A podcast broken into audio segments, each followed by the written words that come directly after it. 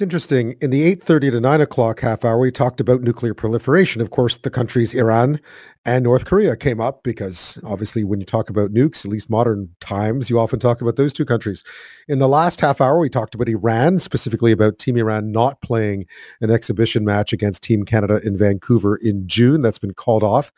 And now we'll talk about North Korea uh, because we don't ever hear much about North Korea. I mean, I've actually been to North Korea. I've been to North Korea uh, for work back when when I was stationed in Beijing, uh, and even when we were in Beijing uh, with the North Korean embassy around the corner from where we worked, you really didn't know much about what was going on in North Korea. Often we rely on, you know uh, people who've left who are in South Korea. Jap- there's a Japanese news service that was kind of reliable.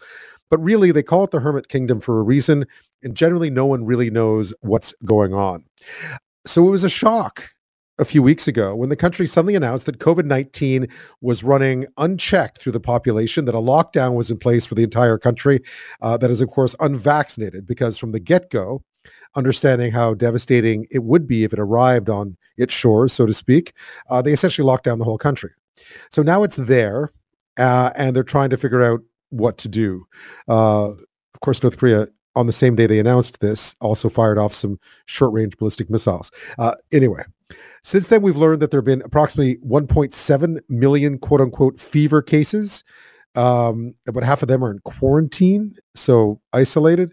Dozens of deaths so far. Omicron BA2 was found at least one of those deaths. Uh, and symptomatic cases are accounting for roughly 7% of the population. So it's huge. There isn't much medicine, obviously, in the country. Few doctors or hospitals. Uh, the population's gone through bouts of starvation and malnutrition over the years, so already not as healthy or as resilient as they could be. Um, so they severed all links, and now what? Um, there are fears this will lead to some kind of major catastrophe in North Korea if it hasn't already. So far, they've refused help from UN agencies in South Korea, uh, which is par for the course, looking instead to China and Russia, traditional allies. But it's just not clear how they're going to be able to contend with this because it's essentially the pandemic running rampant in an unvaccinated population. Well, joining me now with more is Dr. David Hong. He's a pediatric neurosurgeon, but he's also been to North Korea seven times to do much needed work there. So he knows the system well, and he joins me now. Thank you so much for your time. Oh, thank you for having me. Uh, it's fascinating. Just tell me a bit about how you got involved with doing this kind of much needed work. I understand uh, in North Korea. Yeah, well, you know, as we, as we say in medicine, we kind of stand on the shoulder of giants. So I've been working with a fellow by the name of Kee Park for some time, and he has uh, established ties with North Korea through a very complicated and, and long process. But I encountered him in uh, several years ago, and at the time they were building a freestanding children's hospital and was requesting needs for a pediatric neurosurgeon. So I started to visit Pyongyang since then and have helped try to build their pediatric neurosurgical program and working closely with the surgeons there. Is that uh, what are some of the challenges with that kind of performing that kind of work in uh, in North Korea? Well, uh, there's quite a few, but number one is just as a surgeon adjusting to the different equipment that they have there.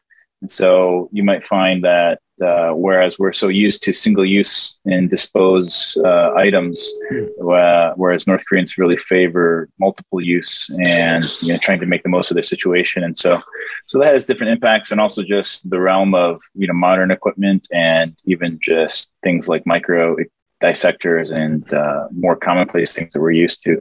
Uh, not to mention just kind of the overall different medical system and adjust do things and you know how they address different problems and you know uh, dealing with their medication shortages. So there's just uh, numerous numerous issues that we have to manage. How is the how has covid overall impacted your ability to work there?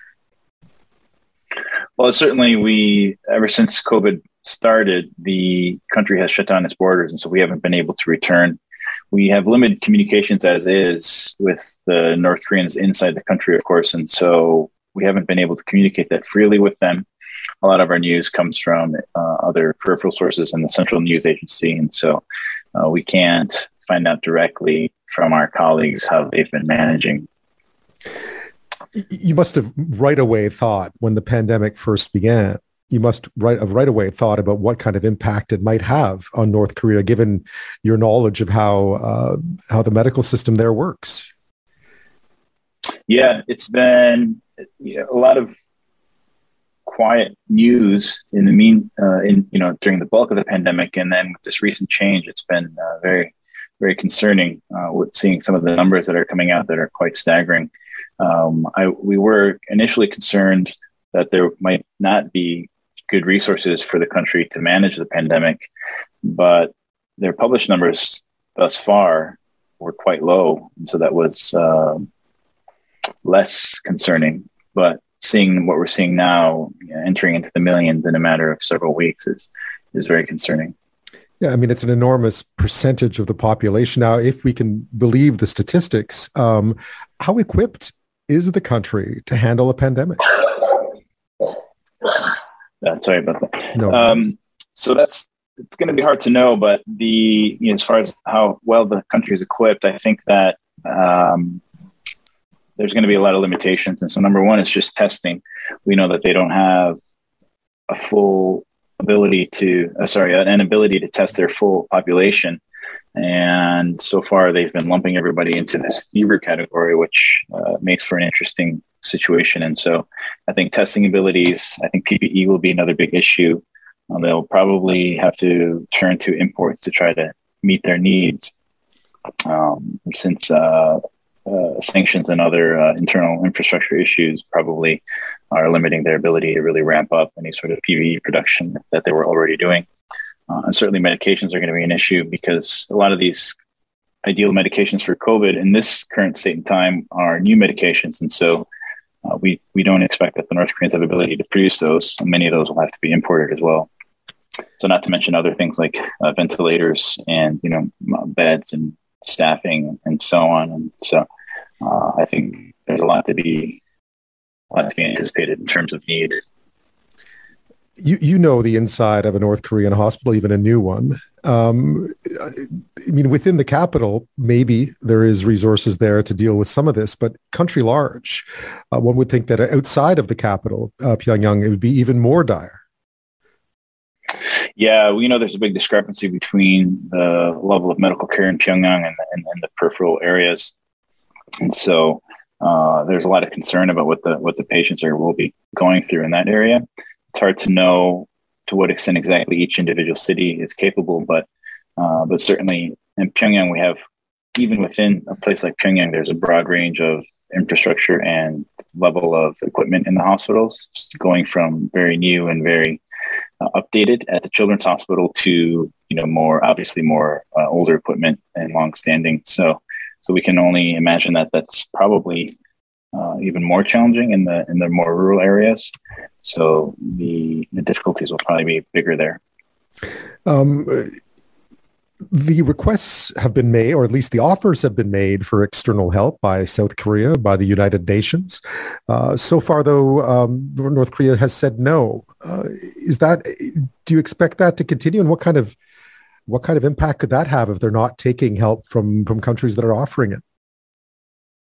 Yeah, so um, that was an interesting turning point here in this uh, in, in, the news as, as as we've been following, seeing that they were so forthright and so uh, honest about a lot of uh, about the severity of what they were going through and how many patients were affected, and then for them to continue to say, "Well, we don't need aid from anybody," I think it's um, it's it's really diff- interesting and difficult to understand what, what, what they're striving for. I think probably there may be some back channels, maybe some private channels being utilized. Uh, we do know that some planes that travel, uh, you know, back and forth from China to North Korea, carrying who knows what, but presumably some component of COVID uh, support. So, um, uh, a lot of these types of decisions from North Korea are kind of out of my purview, but also just a little bit uh, hard to understand in the grand scheme because they've certainly felt okay with bringing uh, doctors such as yourself over when the expertise is needed. So you might expect that in a crisis such as this one, uh, they might also look to external help and not just China and Russia, traditional allies, but uh, sort of all hands on deck situation. Yeah, uh, it, it's it's possible. I, I think that um, I don't know in general what other uh, visiting physicians have gone through, but you know, they tend to perceive us as fellow Koreans, and so I think it's maybe a bit of a different type of category than, say, looking to the U.S. for international aid. The concern there must be for the kids too in, in this situation because if you have a rampant pandemic and not enough um, facilities or supplies to deal with it, uh, certainly the vulnerable get hit as well. Yeah, so just looking at some of their their published death death data, death rates from the, the recent times, they they show some things that we we know to be true about the pandemics affecting more of the older and, and much younger populations. I think that they will face some difficulties at the children's hospital, especially in the outlying areas, since there won't be as many dedicated pediatric specialists uh, in terms of just managing critical care patients and, um, and, and seeing how they do with their facilities. But um, the, the, doctors are, are quite diligent. Uh, we do think that they have some set of guidelines. I'm not sure exactly where they came from, but but they are working under some sort of um, guidance. Um, and it's unfortunate that we can't have good communications, and we might be able to provide better, at least medical assistance in terms of knowledge and you haven't been able to to reestablish those uh, those channels at all. They're not reaching out to uh, to medical professionals who've been there before, uh, even if you're not specifically COVID experts. But they're not reaching out to your groups to to ask for advice or guidance, even on a one to one, doctor to doctor level. Yeah, we, well, we don't ha- unfortunately have that level of communication with them. So a lot of times we're working through different channels that are not feeling appear to be open at this time. What other challenges? I mean, just societally, uh, a pandemic is not the only struggle that North Korea might be going through right now. What other challenges do they face? It feels like it might be a bit of a perfect storm with food shortages and so on. Uh, that is a difficult economy, given how uh, labor intensive the economy is.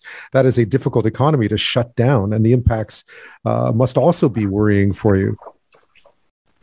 I think food is going to be a bigger concern heading into this uh, this harvest. Uh, sorry, the planting and, and so on farming season here coming up, uh, particularly also because there's a lot of this group mentality. And so even when there's uh, under normal circumstances, physicians might be doing physician things, they do call on um, almost everybody in the society to come and contribute to, to various causes.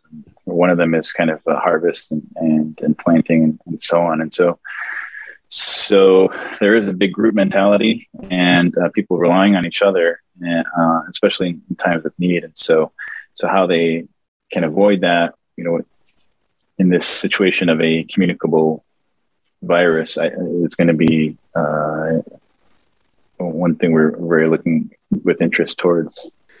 Well, I guess we'll see what happens. Dr. David Hong, thank you so much. Thank you.